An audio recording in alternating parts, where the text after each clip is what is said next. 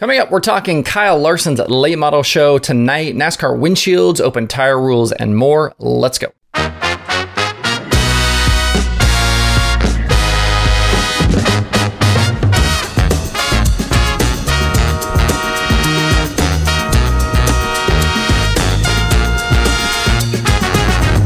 Today is Thursday, April 14th, 2022. Welcome into Dirt Tracker Daily. I'm Justin Fiedler. The Kyle Larson promoted late model show at Volunteer Speedway in Tennessee takes place tonight. And after some morning rain, it looks like they are full go for the day. Earlier, Ben Shelton tweeted a photo of the track and said they are racing tonight with hot laps scheduled for 6:30 p.m. Eastern Time. Along with the super late models, there are also local sportsman late models on the card. The show is being promoted by Larson with the assist from the Flo Group, including Shelton and Michael Rigsby. The event is being sponsored by Tezos, who just recently became the All Star Series sponsor through an existing partnership they already had with Flo. Remember, Tezos is that blockchain company. The NASCAR Bristol Dirt Weekend is happening just about 55 miles up Interstate 81 this weekend, and I think the hope was they'd draw some NASCAR drivers wanting to get some dirt laps ahead of that weekend, and some of those fans who are headed for Bristol would maybe come to Bulls Gap as well. Larson even said he's hoping this maybe becomes a new version of the prelude to the dream that happened at Eldora. But it sounds like it was an issue finding rides for some of the NASCAR guys, especially with all of the parts and tire shortages going on.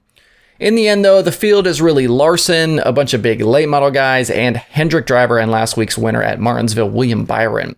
So, not that big NASCAR contingent in the field, but Clint Bowyer will be on the call on Flo Racing, and the field does include names like Scott Bloomquist, Ricky Weiss, Kyle Strickler, Dale McDowell, Jimmy Owens, Jonathan Davenport, Brandon Overton, and a bunch more.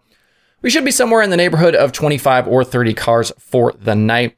The feature itself pays 20,000 to win and 1,000 to start. Hopefully this can be the start of something bigger for the future. And with that nice money on the line, it should continue to draw the big name late model guys. I'm a fan of Bulls Gap. Big high banks there always lead to good racing since guys can kind of run all over the track. So if you're around tonight and want some racing to check out, this will be live over on Flo if you cannot get to the racetrack.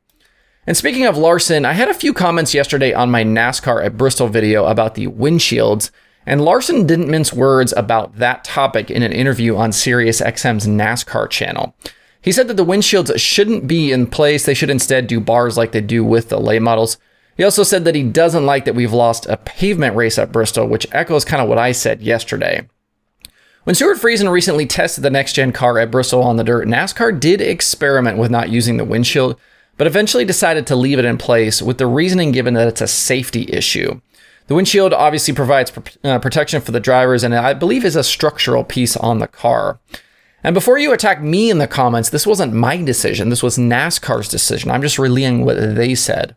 I don't really care either way if they run the windshield or not. Both situations obviously create some unique challenges, as obviously someone like Larson has no issue not running a windshield, but there might be other guys in the field that aren't comfortable with that. And how many guys uh, in NASCAR have actually had the experience of pulling a tear off at speed? Probably not as many as you'd think. In some ways, this is NASCAR trying to fit a square peg in a round hole, and things just aren't going to go like some think they should. Windshields or not, though, we can still enjoy the show for what it is and get back to regularly scheduled dirt programming following the race on Sunday. And speaking of issues that trigger people, there was an interesting piece from Bill Foley today over at Dirt Track Digest regarding opening up the tire rules. I've had the comments from my own audience, and I've seen the chatter from a lot of other places that people think if Hoosier didn't control the tire space, that we wouldn't have the shortages we're dealing with right now across the sport. On some base level, that makes sense. More companies making tires would, in theory, mean less shortages. But it sounds like a lot of the series and even drivers don't agree with that theory. The piece from Foley is heavily based on the Northeast modified scene, as you might expect. The ideas would be the same across car types.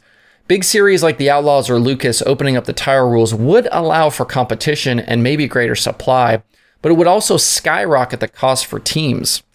Instead of just needing a small inventory of the same tires, maybe a compound or two, teams would need to invest in much bigger selections of tires to deal with changing and different track conditions and different competition situations. Dean Reynolds from Dirt Car said in the 90s and early 2000s, it wasn't uncommon to see teams have 30 to 40 tires mounted on any given night. At 200 plus dollars a tire, that's insane. And in the end, there would probably be a tire or just a couple of tires that would become the preferred tires for a lot of the races. And then that would lead to kind of a situation we're in now. There'd be competition to buy that specific tire, leading to shortages and rising prices. I was actually surprised by how in step everyone was in that piece that Foley spoke with. There have been points in the past where tire rules were more open, so it's not like there's no evidence of how this would go. The sport has clearly gone this way for good reason. Definitely an interesting piece, though, and it gives, I think, some good perspective about what both the series and a lot of the drivers think about the current situation. Obviously, not a lot of people are super stoked with Hoosier right now, and that's, you know, kind of what's played out over the past two years. But it seems like opening up the tire rules isn't the solution here. If you want to read Foley's piece, head over to dirttrackdigest.com. The Knoxville weekly season opener was scheduled for this Saturday night, but the racing has been canceled because of cold temperatures on tap for the weekend in Iowa. I think overnight, lows were somewhere in the 30s, I believe, so it would have been really chilly out there for the fans and the teams. So things are pushed back a week now. The sprint car competitors at Knoxville will get a practice night next Friday, April 22nd, with racing getting going for the year on Saturday, April 23rd. And the Knoxville cancellation has since changed the weekend plans for at least one sprint car team. Kerry Madsen and the Toyota powered Roth machine uh, were headed to Knoxville for the opener from California, but they're now diverting to Missouri to take on the Outlaws at Pevely this weekend. We'll see if any other teams make a similar decision, but that outlaw field should be pretty dang good for the two nights at Pevely. And the MLRA was also supposed to be in action this weekend at 34 Raceway and Davenport Speedway, but rain has postponed both of those races as well. A makeup date is in the works for Davenport, and the Slocum 50 at 34 will become a one day show on July 2nd. For more info on the MLRA and their schedule, visit MLRARacing.com. There are three shows on the streaming schedule today, all of them happening over on FloRacing. Uh, like I said, the Kyle Larson Late Model Challenge is at Volunteer Speedway. There are also late models and weekly divisions at Georgetown Speedway, plus Flo 24 7. To see the full daily streaming schedule with links to watch, visit dirttracker.com slash watch tonight.